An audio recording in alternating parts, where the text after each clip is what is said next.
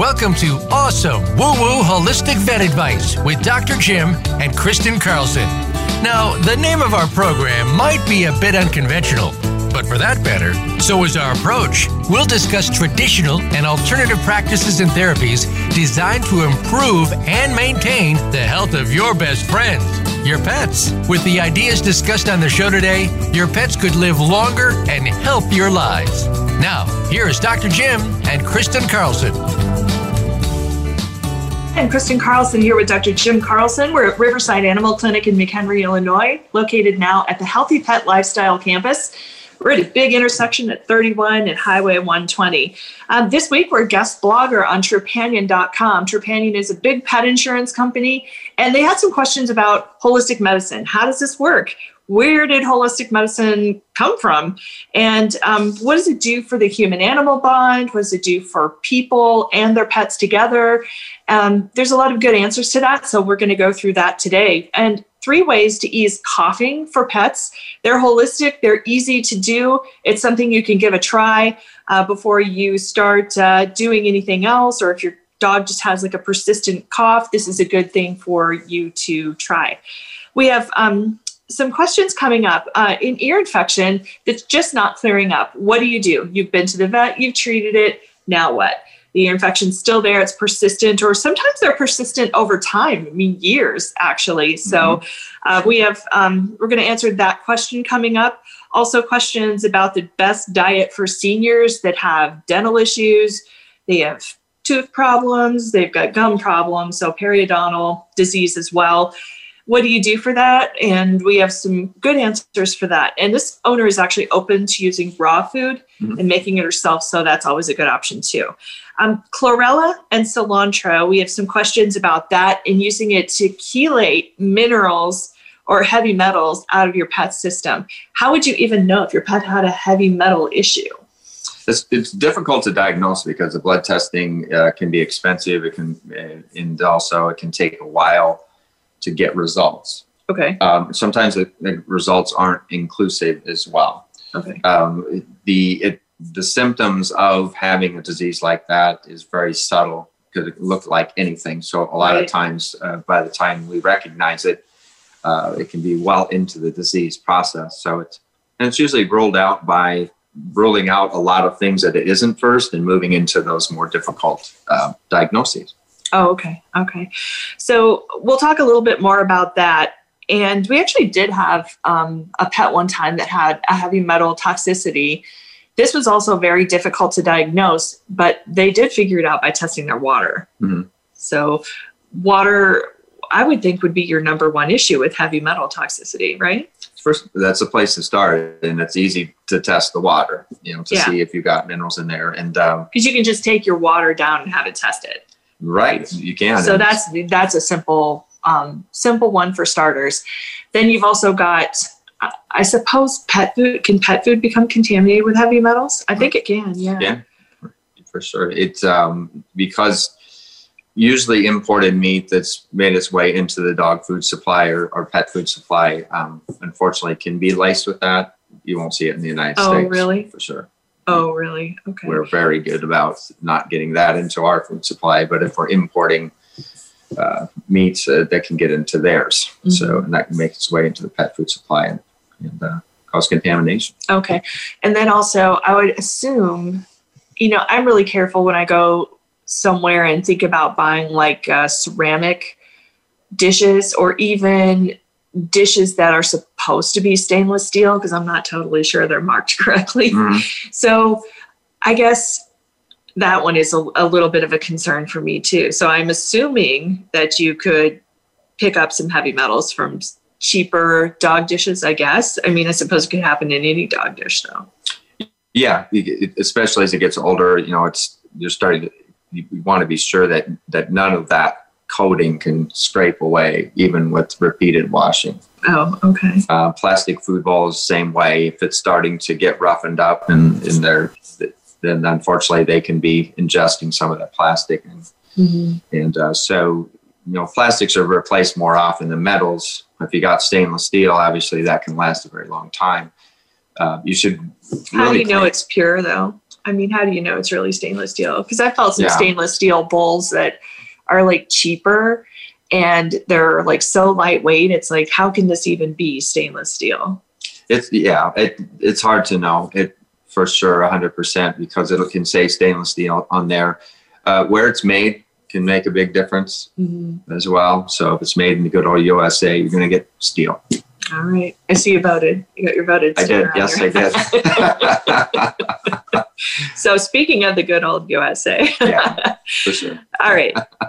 So um, do you want to do the chlorella and cilantro now? Sure. talk about that? Yeah. Okay, so um, one of our listeners has a question about the chlorella and cilantro. So if you've done like the process of elimination because you think there might be a heavy metal toxicity, so that includes the dishes, cleaning up your dog food supply, and then also um, the what was I saying? Uh, oh yeah, the water. Yeah, for sure. whatever i can count to two but not to three um, so cleaning up the water you can easily have that tested at your county or whoever does the well testing or the water testing so that's easy enough so if you do those three things and you find something in your dog food and there are videos out there online there are people who on youtube there's a guy who does do lead testing and heavy metal testing in pet foods i've seen him before i don't know his name currently but he did do one on a vegan dog food and found it to be full of lead. Mhm. So it is possible for these things to happen. I mean, who knows? It could have been where the vegetables were grown for it, could have been lead contaminated. Yeah, it can be absorbed through because anything that could be absorbed into plant or animal material and be ingested can become part of you. Mhm. and that's including animals. You know, it can be stuck into the muscle or the organs uh, themselves. So if you suspect it, start eliminating from the water to the food and then down to your dishes. Dishes would go first for me actually, because that would be a pretty pretty easy thing to do. Um, and try to buy American on those. Okay, so if you do want to go ahead and do a chelation, which is, do you explain the chelation process? Chelation is the, the, the method by which uh, heavy metals can be, um, you know, basically attached to something and eliminated from the body. Okay. So if we're talking about chlorella or cilantro, especially cilantro, um, it can actually bind to lead and get it out of the system. So it's urinated out or defecated out. Um, how often to detox? There's there's no tried and true method because it's never been put into research necessarily to say, okay, this is how often you should use these products because the the FDA does not uh, approve of or support the products. They may, um, so they don't do research on them. And the reason they haven't done research basically is that, you know, there's a lot of expense to it. So a lot of the holistic part of this is left to uh, the devices of each individual owner. So, um, and experience. So when you're using them, you want to consider, okay, I'm going to, what would be an average time span to detox? And I would say four times a year after every season, uh, the body can be de- detoxed from that previous season. Mm-hmm. Um, the amount is a challenge, but the rule of thumb for dogs and cats is that a small dog or a cat is one fourth of a human dose. A medium sized dog is half a human dose, large breed dog, three quarters, giant breed dog, a full human dose. Mm. And so that gets you close enough so you're not going to overdo it. Uh, how long to detox can be anywhere from five days to seven days. Um, you know, it, right. it takes a little bit of time. Make sure they're drinking plenty of fresh water. So it only takes that long to detox all those nasty things out of your system, and you just t- they just tinkle it out. they'll get out. Yeah. and if we had an easier way to test, we could we could follow up with that and see that you know what were their primary levels, Yeah, what were their levels Yeah. afterward. But I think Um, there's hair testing for that. I've seen it on the internet. Mhm. So there's some hair testing out there for that too. yeah, and you can get levels uh, to kind of see where your baseline is. All right. Um, and but going forward, it, a more practical test uh, that could be less expensive would be a, a, very good way to be able to find out how much we're detoxing. But at the same time, once you've done it, that's enough. hmm But if you do it consistently, you're going to help the pet to to not build up those toxins in the system. Okay. All right. So moving on today, um, coughing. We have three ways to ease coughing. I've noticed um, some of our animals have been coughing lately, Mhm. but they don't have like a serious long term problem with it. It's just recently, maybe for the last month. And I mean, we have a lot of animals. Um, one in particular is a horse. He's just been coughing a little bit more lately. It's been pretty dry though outside, and he has been drinking quite a bit of water. Mhm. Um, but coughing, you know, in dogs and cats um, can come from many different ways, and there's there are many different coughs. So a lot of people will come in with what they think is a cough, and it's more of it ends up being like a stenosis. Correct? Mhm. Okay, explain that. So there's the the different types of cough. One is a dry cough, Okay, what's that sound like? and it's just just Okay. dry, not really producing anything. Okay. A wet cough is going to be more just bringing up phlegm, Ew. and they sometimes will spit it up. Or and then there's kind of the what they call the hacking cough, which would be more common in our brachycephalic or short nose breeds dogs, where they're they're clearing their throat, but they're actually gagging at the same time. Oh time. yeah. Mhm. Okay, so- yeah, so those are the lot. We used to have three a dog that did that too. Mhm. Doppler. He did everything. Right, right. Right. Doppler was a very good learning experiment for everybody. But if your dog so has just this like little bit of cough that's you've noticed it's here and there, Mhm. it's not like a, that persistent gagging cough, and don't do that one because we don't want to hear that. No, we don't want So, that. um, so what are some? You've got three good ways. What are some ways to do? Kind of ease this, maybe get through this kind of dry season with all these leaves on the ground and everything, and then move on into winter. Yeah, because you know before i explain that just real quick is that we you want to cough something up because it's expelling something that the body doesn't want Okay. so we don't want to really suppress the cough we just want to support the body during that so first of all honey honey is local honey is probably one of the best ways to, to help ease a cough hmm um, it soothes the back of the throat. It soothes mucous membranes. It's it's um, anti-allergenic, so it's against allergies. Uh, and at the same time, it's uh, it tastes good to the pet, and they're most likely to take it. Uh, we do have one that even has CBD in it, which is also very good for an, as an anti-inflammatory. It's actually that honey is actually local to us because it's grown not very far from here, so we kind of know where that's produced. Mhm. And then we have one that's grown right in town, um, a production facility that does honey. So we sell local honey, and then the the Tropic CBD. Um, I think it's changing its name to Mount Ara, so I'm not sure if it's done it yet. But that honey is grown maybe just like 20 miles away, and they have an aviary, so that's pretty close too. But that has CBD in it. and It's a it's a big seller here. Yeah. Mhm. a lot of people use that and um, the i like pulsatilla pulsatilla is also very very good for upper respiratory uh, if we're going to go with prescription there's a prescription from Jing Tang herbal i like to use called breathe easier uh, it helps to soothe the, uh, the kidney and lung qi which is how the energy and air is flowing through the body, but also the kidneys responsible for water. So we're getting fluid out of the lungs, moving it a little bit better. Um, the other thing that it does is soothe what they call lung yin, which is the ability to cool the lung down or to warm it up uh, is based on yin and yang. So yang is warming, yin is uh, cooling. But if it's yin deficient, you're going to get heat as well, and that dries out the This is Chinese membranes. medicine. This this Right. isn't uh, vet school medicine. This is traditional Chinese veterinary Right. medicine. So this is extra study, extra learning and training, and figuring all this stuff out. And it really does work. It- Had a lot of success with it. Yeah, because you work with the body's ability. Like I said, you it's when it when you're coughing, or if there's vomiting or diarrhea, you're expelling toxins. You're getting rid of something. We're just supporting the body to finish that.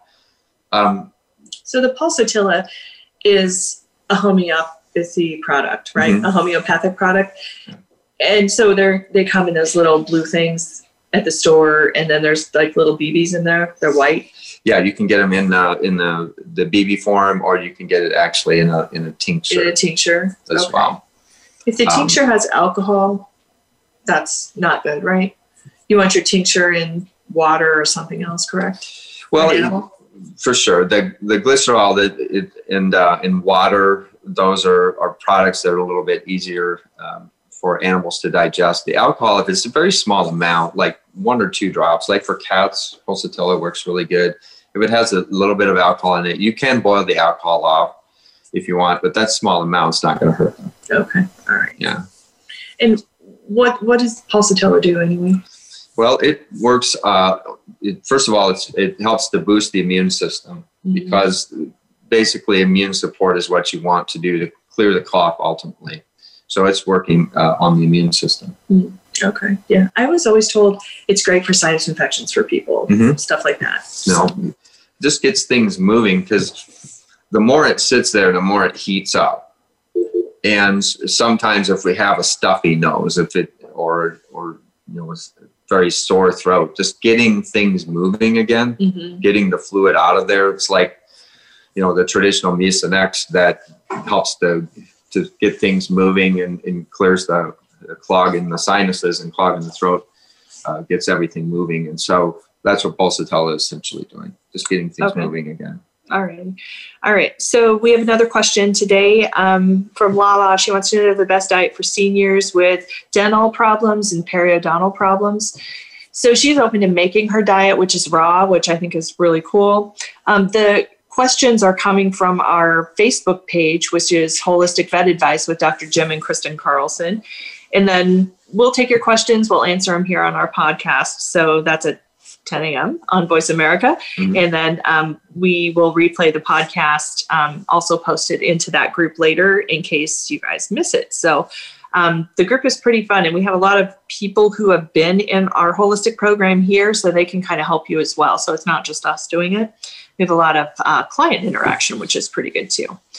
Okay, so as far as this diet goes for Lala's dog, she's asking first of all, you know, should it be meat? Is it raw? And then should I add vegetables to it? But how should I do the vegetables? Because, you know, obviously there are dental problems. This is a senior pet. Mhm. Maybe they can't, well, the digestion is one problem, and then just chewing it up is another. the the processing and, and there's there's two schools of thought and so the more traditional thought is that if the dogs are eating dry kibble it's going to be healthier for their teeth in actuality that's not necessarily true if we look at homeopathic side is that processed dog foods have a, a immediately available energy to feed the body but also feed the bacteria in the mouth it's called biofilm Okay. so, especially if there's carbohydrates in the diet, um, in fruits in the diet, things like that, Mhm. can automatically feed the bacteria because it's available to them right now. It's just like like opening their mouth like a little birdie and putting that food in there, right? And so, when you have too much energy available, you're going to feed redundant cells, and that's important to not do that. Um, they used to say, well, wet food cakes on the teeth." it's not the wet food that does that. It's the ingredients in the wet food that feeds the bacteria to make the tartar. Okay. Um, it's in, in chewing. Uh, there was one particular study with a well-known company uh, that the argument was, uh, okay, they had healthy teeth every year, but the truth was they were doing dentals on these dogs every year. And they're uh, one of the companies that does have a dental-based diet, and um, so if they have a dental based technology, why didn't they have to do dentals on their dogs every year? Mhm. Right. And, the, and this was the, the test dogs, and they would take wonderful care of them. But the argument was, okay, well, why are you actually it's so great, why do I have to? right? Right. Why do I have I'm to do spending money on that product, and then I'm spending money on doing the dental anyway. So Right. So Yeah. what's the truth? And raw fed diets, it, that energy and nutrition is not readily available for that bacteria. That's why it's so much healthier for them. Uh, So, like eat- in the mouth, then it doesn't create raw diets. Don't have as much biofilm created in the mouth. right. Oh, because okay. that energy has to be digested and it's not readily available to the bacteria so the bacteria can die off so there's a lot of raw fed dogs and the argument raw food is wet raw food uh, you know is is not crunchy okay. um, and so but yet the dogs that are on raw diets um, and least processed diets have better teeth because of that reason Okay. So the raw diet isn't for everybody.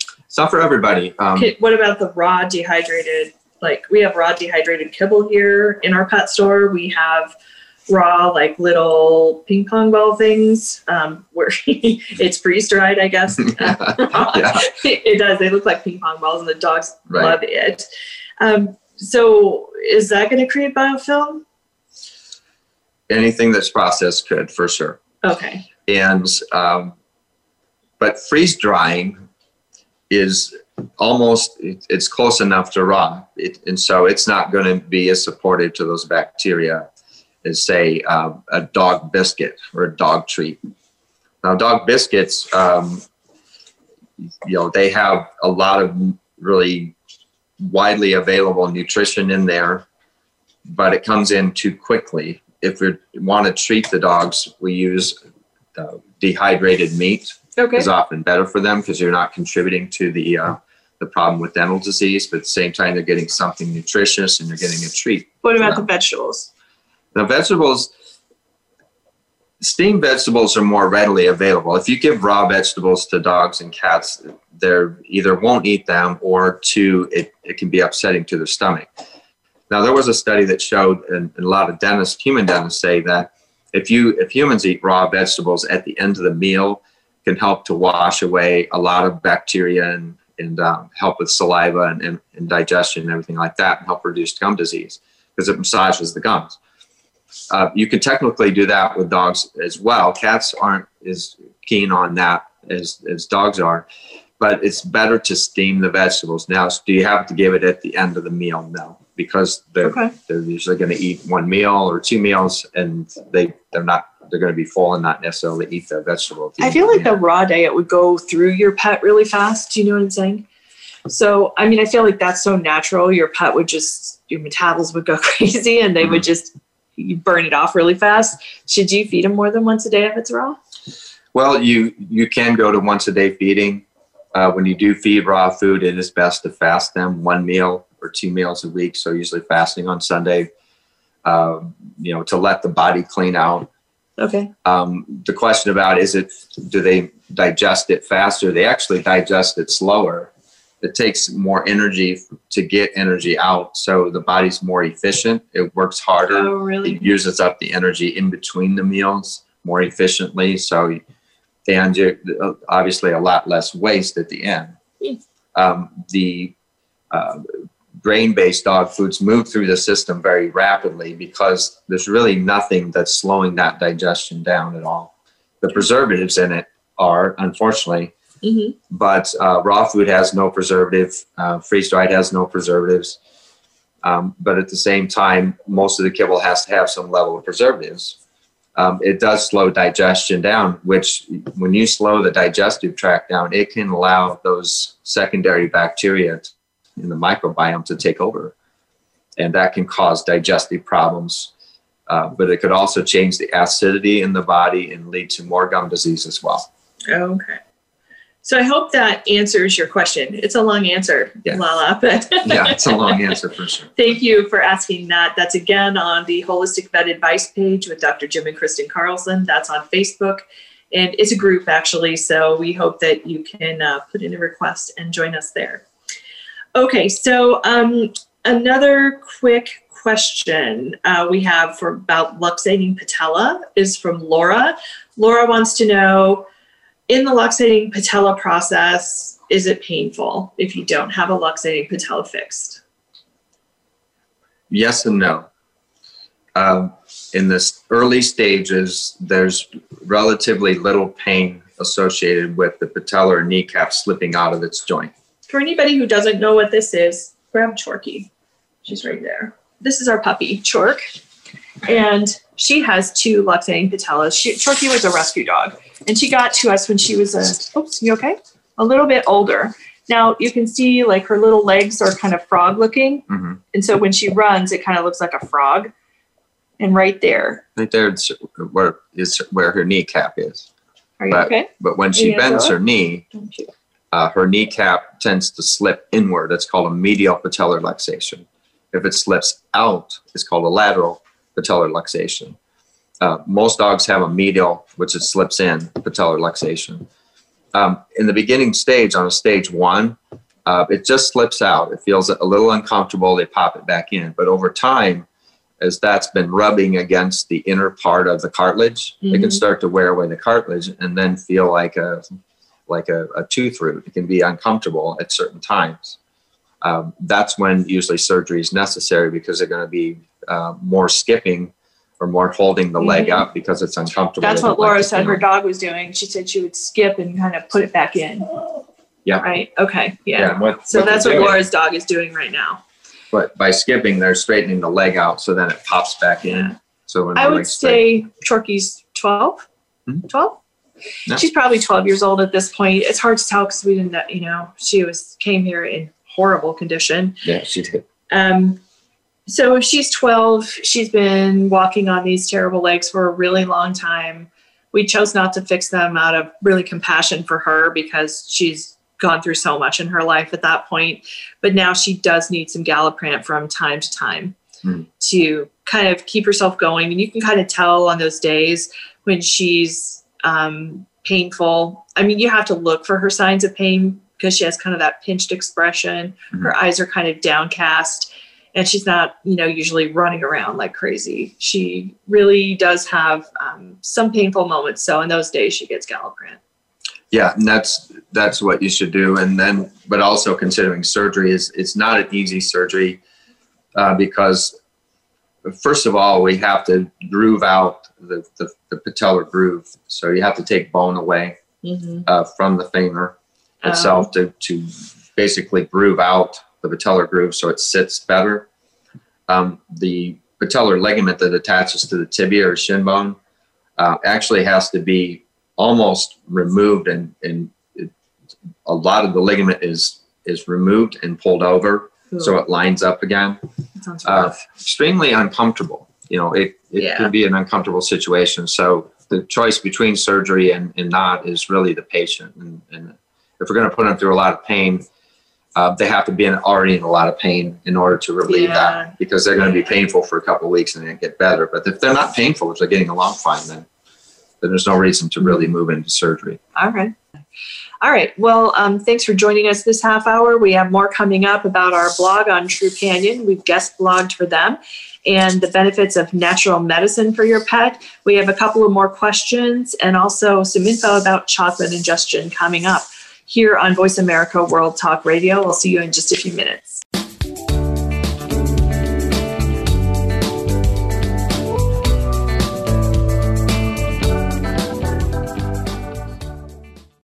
Become our friend on Facebook. Post your thoughts about our shows and network on our timeline. Visit facebook.com forward slash voice America. Tune in every week for Making Action Happen, hosted by Sarah Blackhurst. The program takes you inside Action 22, a Colorado based community outreach organization established in 1999. The show focuses on public policies, both politically driven or not, which have ongoing and immediate impact on the Colorado community and the world. It doesn't matter where you are, you can make action happen. Listen Thursdays at 12 noon Pacific Time, 3 p.m. Eastern Time, and 1 p.m. Mountain Time on Voice America Variety. Voice America programs are now available on your favorite connected device, including Amazon, Alexa, and Google Home. Through streams with Apple Podcasts, TuneIn, and iHeartRadio, listening to your favorite show is as easy as saying the show name followed by the word podcast. Hey, Alexa, play Finding Your Frequency podcast. If that doesn't work, try adding on TuneIn or on iHeartRadio or on Apple Podcasts. Tune in to the Voice America Variety channel on the Voice America Talk Radio Network. Voice America Variety broadcasts a diverse array of topics, reaching a global community. Our experts come from all walks of life, and the topics they discuss are everything from current events, arts and entertainment, leadership, parenting, relationships, self improvement, career advice, and a variety of other topics. Check us out today. You're sure to find something of interest. Voice America Variety. Talk on today's hot topics. The Internet's number one talk station. Number one talk station. VoiceAmerica.com.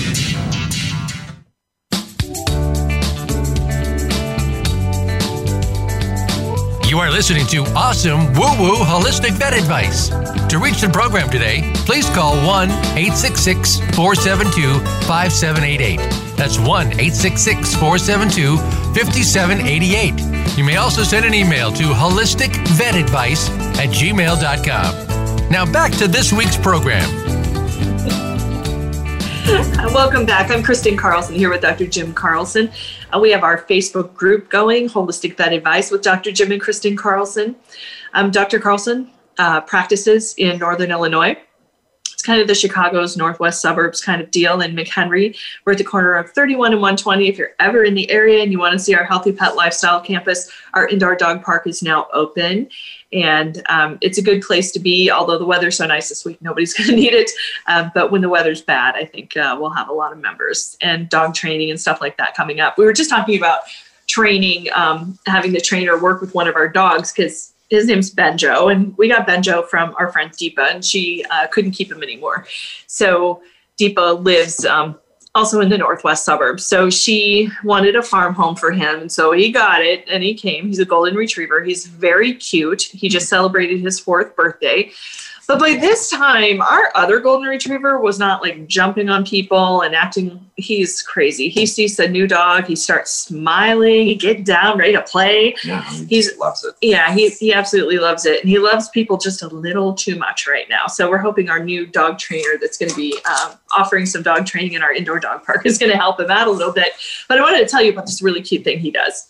And all of the animals that are have been in residence here long enough have all learned different ways of coping when people express grief um, at like the time of euthanasia. Well, for Benjo, his way of coping is to take whatever ball he can find and he finds the animal that's passed away and he goes and gives them his ball. Mhm. And he will always go and offer them something as they have passed away. So it's usually after their owners left, obviously.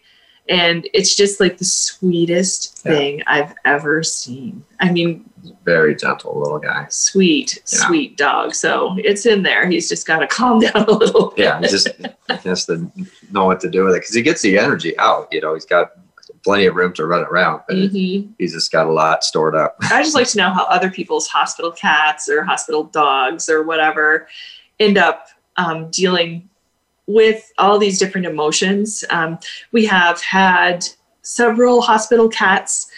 One uh, was named Twitch. He was this enormous, at one point, 28 pound big guy cat. And he loved like being roughed up by guys who would come in and stuff. He just loved it. Mhm. But when people would come in and he could sense that owner was really worried or you know the pet maybe wasn't doing okay and he would just go and sit by them and doppler would do that too he would Yeah. go and just sit next to the person uh, trying to offer his support and comfort and then uh, our cat choo choo it didn't take him long like at first he was like i've been an outdoor cat you know what's going on here it's like we have to move in for the winter to the clinic and he actually you know he didn't like it at first. And then it just took him maybe a month to catch on. And pretty soon he's up there getting petted, having a great time. But then he started also to go and comfort anybody who was having um, blood drawn, especially. He was very good at that. Um, if it was anything painful or the animal was scared, that's what he tapped into. And he would go and just kind of lay by them or sit with them and make sure they were okay. So Yeah, the interesting soothing, too. things about um, animals that you kind of don't notice unless you're really with them all the time and they're in different situations. So a little bit different. It's Yeah, a I just- job. I just read something, in, not just about uh, dogs and cats, but it was um, it, a, a cow was giving birth out in the pasture, and um, unfortunately, the, the calf passed Oh, away. Um, and the other cows actually were supportive. They came over. Um, they loaded themselves in the when they brought the mother cow back and her baby she didn't have her baby with her because it died then they all loaded themselves onto the trailer to encourage her and help her and they were hugging her with their head over her. Stuff that had never happened. The owner had never seen anything like that before. So they do express different emotions to each other and help and support each other in so mm. many different ways. Yeah, often we get caught up in the hustle and bustle of the world and, and not you don't realize how- notice or Yeah. you know i think sometimes you don't have the opportunity to notice because Yeah. your cat's just one cat in a household or something and Yeah. You know, maybe you just don't have the opportunity to notice like our cats. But I, I would consider our cats and dogs to be almost like working Yeah. when they're here. It's So very therapeutic for sure. Mhm. Yeah, for sure. Very good helpers, they are. So we guest blogged for Trupanion. Um, I helped Dr. Carlson and he helped me, and we kind of collaborated Yeah. with Trupanion on this new blog post that we did. It's about holistic medicine, some of the benefits of natural medicine for your pets. And also, we talked a lot about this one dog that we had in here. And some of you might have seen this. Um, it's on YouTube. And the dog is named Bella. Bella came here 10 years ago, and her owner was like, Look, you know, she's completely paralyzed. She was a puppy. I mean, barely out of puppyhood. Yeah, just a year. Maybe she was a year old. Maybe. Yeah. 10 months, year old, something Yeah. like that. And she was completely paralyzed. And he, you know, they're retired. They're like, okay, you know, I mean, what are we really going to do? Because the surgery was, I think at that time, maybe 5,000, 7,500. I think it's gone up since then Yeah. to have it. What is that surgery? A spinal decompression or something? hmm Yeah, it's called a hemilaminectomy, and uh, half of the vertebrae is removed to relieve pressure on the spine. All right. However, we had a very good success story, and it was really like one of our first big ones up here in Illinois, um, and in your holistic career, really. Mhm. And he was like, "Look, I have a trip planned with my whole entire family. I'm going to go on it. You have a week to solve this problem if you can. If not, you know, she'll have to be euthanized because beyond that, you know, for some people, it is, you know, an unfortunate choice that you do have to make, and and you know." we did it. So you started working with her morning, noon, and night. It was pretty intense. She had um, a little, we have a little doggy wheelchair here. If you ever need one and you need to check one out, we have a couple sizes. Yeah. Um, if you're uh, uh, obviously close by. Um, so we finally, after a couple of days, few days, she was in a wheelchair. You saw her tail begin to move. We did some water therapy. Just describe everything else that you did with her. Yeah, it, it, it was amazing because um, I use a product called Double P2. Uh, it's a great Chinese herb, especially for the back and, and compression problems, uh, along with acupuncture and the and like Kristen said, the water. maybe did she have a steroid shot? I believe as well. We did a little bit of steroid in the beginning just to reduce some inflammation and, and to help with pain because it, it it feels like like your arm going to sleep. There's enough pressure there, especially when it's waking up again. Mm-hmm. You know, when you've realized, okay, I've laid on my arm too long, Yes. and that circulation's coming back and it feels uncomfortable Mhm. It's weird. when the dogs feel that there's there's a potential for them to start biting at their appendages Okay. and feeling uncomfortable so a little bit of steroid helps to relieve that uh, inflammation but overall uh, just steady work every day um, using a little even a little bit of electroacupuncture Mhm. in which we hook up the electrodes to the needles and give some stimulation to the to the legs uh, just to remind the body okay it's okay try to find another channel get back there Okay. um, it wasn't to eliminate surgery as much as the owners said surgery was not for me Mhm. it wasn't an option Yeah. and uh, but what we realized through that opportunity is that bella could actually recover and to maintain a normal life so i just saw her last it was a couple months ago Yeah. really um, just for routine wellness and she's been totally fine Mhm. and that was um, She comes in too. I mean, once in a while she'll come in for a tune-up, but not very often. So that's pretty good. for- she's a senior yeah, so. yeah, she's a senior we cleaned her teeth i guess is what we did the other Uh, was it? Did she fall off something or go down the stairs? um, she actually fell off the bed Okay. And dachshunds are very prone to having these kinds of issues. Their back's really long. Yeah. And they're companion animals, obviously. So, and they're a little bit more companion than other dogs. They like to be with their owners. They like to They like to cuddle, cuddle. in the, in the, into the bed cute. and things, and sometimes get wrapped up in the in the blankets, and suddenly they're they take a tumble. Mhm. Uh, but she was um, um, amazingly. You would you do a pinch test, and it's just to see if do you have any deep pain at all, and she had nothing. I mean, I was really nothing. pinching to try to get some response, and, nothing. I remember also filling up the big um, stainless steel tank that we have here and letting her just swim around in it. Just well, we had to kind of hold her up and stuff, Mhm. and then also having some of our technicians doing some physical therapy with her too. just to keep the the muscles that muscle memory there. Okay, you remember how to walk, so don't you know. And all of a sudden, in the then in the wheelchair, we started to see her as she was walking that we started to see the back legs lining up with the rhythm, and all of a sudden she was She was she She was was walking. Yeah. He cried when Yeah. he came back. Yeah. Yeah. That was really a very really touching story moment. for sure. The yeah, and he loves that thing. dog. Yeah. He loves her. So it's great. So that was kind of the basis of our story for the Trupanion blog. And we're putting that on our Facebook page and then on our group page, Holistic Vet Advice with Dr. Jim and Kristen Carlson on Facebook. So, um, you know, holistic medicine came about in a lot of different ways, but it was that was the medicine. That was it. That's all you had. That was nature's medicine, right? Right. And you use the body's ability. Okay. We can't mechanically make you better. That's not a choice. But we have to ask the body, okay, can you heal without it? You know, is there another option? And oftentimes there is. The body's trying to heal itself in some way. It just doesn't know how it, how to do it at that point. Yeah. And so we're basically steering the body into to recovery. but you know before it was it was the way it was nature Yeah. finding things in nature to heal yourself was was how life was until things became more clinical in the 19th century right Yeah. so clinical contemporary medicine but even that draws on some um, natural medicine as well so um, i think one of the interesting things that came out of bella's story and just a lot of stories that I've seen is how much holistic medicine really enhances the human animal bond. I feel like people are more involved with their pet's health when they follow more of a holistic approach. Um, I think they are, you know, paying more attention. I think they're just more connected to their animal sometimes.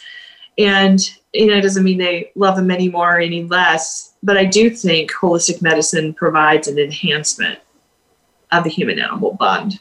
It does because you're you're you're sharing a common relationship with nature, and that's the cool thing when we're bonding with them is that we're actually sharing that part of nature that they understand, and we understand.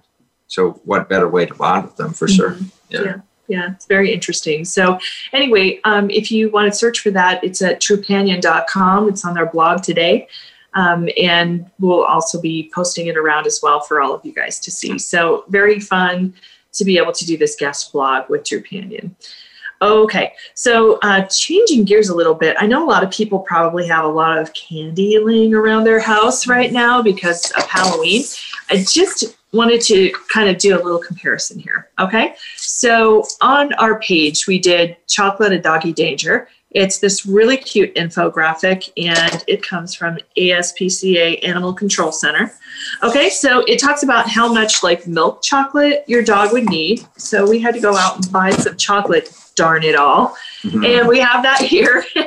and we're talking a Yorkshire Terrier. The danger zone is two and a half ounces of milk chocolate. So this is um, a Hershey bar, the best ever. And this is 1.55 ounces. So if they ate this, um, they would be well on their way to having a chocolate toxicity problem. And you could start seeing symptoms with even a smaller dose than toxicity, correct? Right. It's the theobromine that's in the chocolate. Um, the good news, milk chocolate, it takes a lot more milk chocolate than it does dark chocolate. Dark chocolate, it would probably be, you know, say a fourth of that candy bar. Oh, really? For, for dark chocolate, for milk chocolate, you got. I don't think I know any woman at this point in my life who does not have their own dark chocolate stash upstairs Yeah. in their closet they've hidden from everybody else. Everybody has one. Chocolate chips, I don't care, whatever it is. Um, so you better have hid that really far up high in the cabinet or up high in your closet in a box where nobody else can find it. You probably did that already, but um, if you were smart about it. so uh, anyway, so that's um, a size that could produce some symptoms. 75 uh, grams. The, this is definitely going to put your Yorkshire Terrier into an ER. If you pair these together, this is also going to not work too well for a pug. So a king size and a regular uh, would not be a good idea. Now you've got the, this is 200 grams of milk chocolate. For a golden retriever, they'd have to eat both of these for there to be like an actual real toxicity. That doesn't mean that their heart rate won't go up. It doesn't mean they won't throw this up all over your carpet. It just means that this is when you're in a very, very serious stage. You're going to start to see more than just average symptoms. You know, most of the time, in, small amount of chocolate, you're not going to see anything at all. But at this level, when you're getting into toxicity, you're going to see muscle twitching. You could see seizures. You could see a coma Mhm. or just loss of consciousness. Okay. Um, certainly loss of bowel function, so diarrhea, and nausea. Um, and it's I've seen a few cases of that. Um, there was one particular golden retriever years ago uh, during the holiday season. They ate about five bags of milk chocolate, Mhm. chocolate chips. Right. And if you have a bunch of trick or treat candy out and it's a, you know, one of those huge bags, it really doesn't take you that long to get to this point. So while this is kind of heavy, this is uh, seven ounces and seven ounces. So just shy of a pound of chocolate. You know how much those big bags weigh. So it's very possible if you've left the Halloween candy out or within easy access of any of your animals, this could happen to you. And this is just the milk chocolate. So okay, you've got two huge giant milk chocolate bars from Hershey's. So if this were dark chocolate, how much of this would it take? About half. So it's always about half of, Half of one or bar, even less. like half of one bar would be enough to do it. Yeah. And you know, they did sell dark chocolate Halloween candy. Anyway, something to think about. Holidays are coming up. You're going to have um, Thanksgiving coming up pretty soon as well. So uh, lots of things uh, definitely up for discussion as far as the candy. Put your candy away, hide it, hide it up high.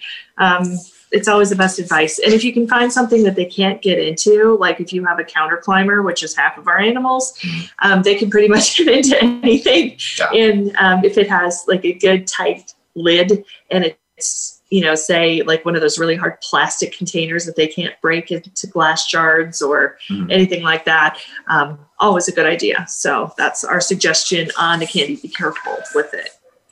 Okay. We have another question from our Holistic Vet Advice page on or group on Facebook, and this is from Kathleen. She wants to know if there's anything she can use for her dogs for dry eyes. Her she said her Shih Tzu has dry eyes. It's a typical breed tendency, and my older boy has dry eyes as well. We have Miss Dry Eye Queen down here. Here, come here. We do. And, and Chorky's not a brachiocephalic, but these two breeds are considered brachiocephalic, in which they're. And She's been um, snoring. I'm sorry, I woke you up. you could say that oh, Chorky oh. has a short nose Here, in stand over comparison to the rest of her body. your little face. But um, but the shorter the nose, the more the jaw rotates. It almost curls It instead does. of being straight. She has a strong little jawline. And Okay. um, and it seems to be more common in the terriers to have that. Mhm. but also the the bully breeds I call them the the uh, short nose breeds. Um, what happens is that if you don't get good drainage of the sinus, then you don't get good tear drainage. So here, Okay. teeth and jawline, um, tonsils, and the ears all drain to the lymph nodes just under the ears. Yeah. Okay, if that her gets dry backed is actually bothering her right Yeah. now. She's kind of squinting a little bit. And if that doesn't get moving, it creates inflammation and then can damage the meibomian glands, which are the tear ducts or tear glands um, in the eyes. And so um, the hallmark of treatment is to try to keep moisture, but also to create tears if they're getting secondary infections. So for Turkey, obviously, we did something natural, colloidal silver. Mm-hmm. Works really good. Turkey was actually at the beginning stage of pannus, so she needed to. We really were thinking about removing one of her eyes, Hmm. but with the colloidal silver, her eye actually looks beautiful now. So hmm. it's it was it always had this hard shell of green gunk on it, and it was hmm. hard and it hurt. Um, but now the colloidal silver, just a couple drops in her eye every day, both eyes now, and then the rest of the dropper in her mouth has really helped her. She's got some work left to do, so we decided. I think you said we're going to try a raw diet now with her. Yeah, because she's uh, we're controlling it, but the source of the problem is still present. So we're going to move into more of a raw fed diet and see if we can uh, uh, reduce that even more.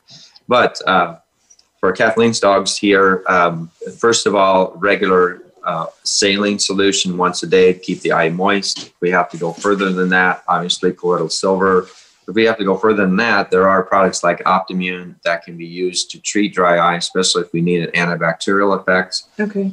to it as well. So there's a number of products that can be used, but um, we did use Optimune for a long time with Chorky. It just sort of got to a point where she didn't want it anymore. And it just kind of got to a point, it was kind of the end of the road Yeah. on the Optimune for, I don't know, it just kind of stopped working. And vitamin A is a good vitamin. So adding extra dog vitamins with vitamin A in it can be very good for eyes and inflammation, vitamin C as well. Okay, so just an all purpose vitamin, All purpose vitamins. just regular, good old diet. vitamin. Mhm. Okay, I'll give you a little extra boost there. Yeah, I like VM Supreme. It's a very good one. Yeah, that's my Bloom products. We're a big super fan of Bloom products. I actually saw, I Googled, I was trying to find that article from Trupanion. Googled it and said we were Bloom products super fan. All right. yeah. I was like, what True. is this? the Yeah. things you learn about yourself on the internet. I love that product. I like them. They're from a small town in Ohio, and they've been making the Bloom products for I think since 1939's Roniker JD Roniker Laboratories. It's great though. I Yeah. mean, you just can't beat that product. It makes your cat's hair beautiful. It makes your dog's hair soft and shiny. It's Yeah. great. And they all like it. It seems like they haven't had Well, it's uh, made with really real any cheddar complaints. cheese. Yeah. Anybody's gonna like it. And they also have um, liver as well. If you're getting um, Gluco Plus from them, the liver is um, your dog's gonna eat it every time. Definitely for sure. They really like it. Yeah.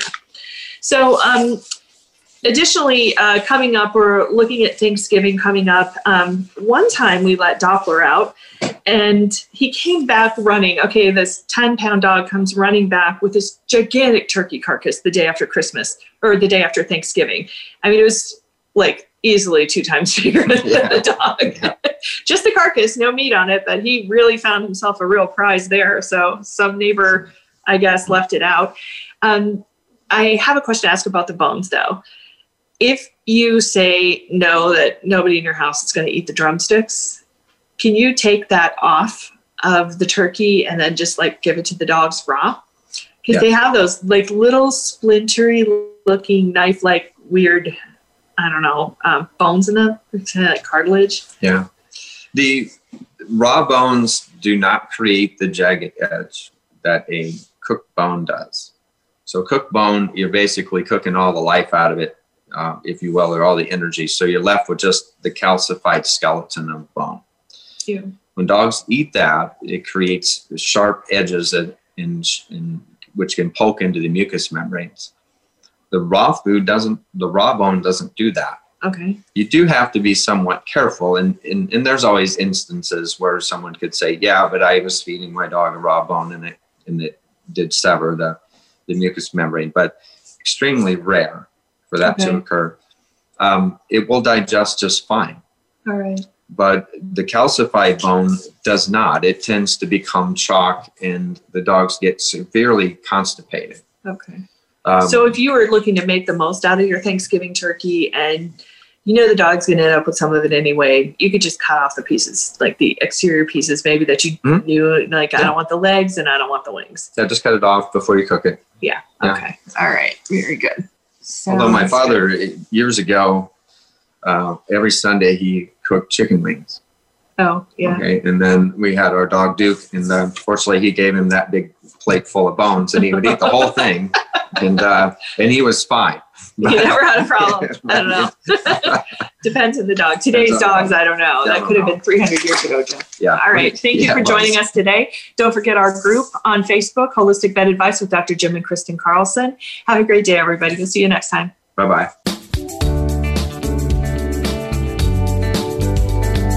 Thank you for listening this week to Awesome Woo Woo Holistic Vet Advice. Please join your host, Dr. Jim and Kristen Carlson, again next Thursday morning at 8 a.m. Pacific Time and 11 a.m. Eastern Time on the Voice America Variety Channel. Now go make some time with your best friend.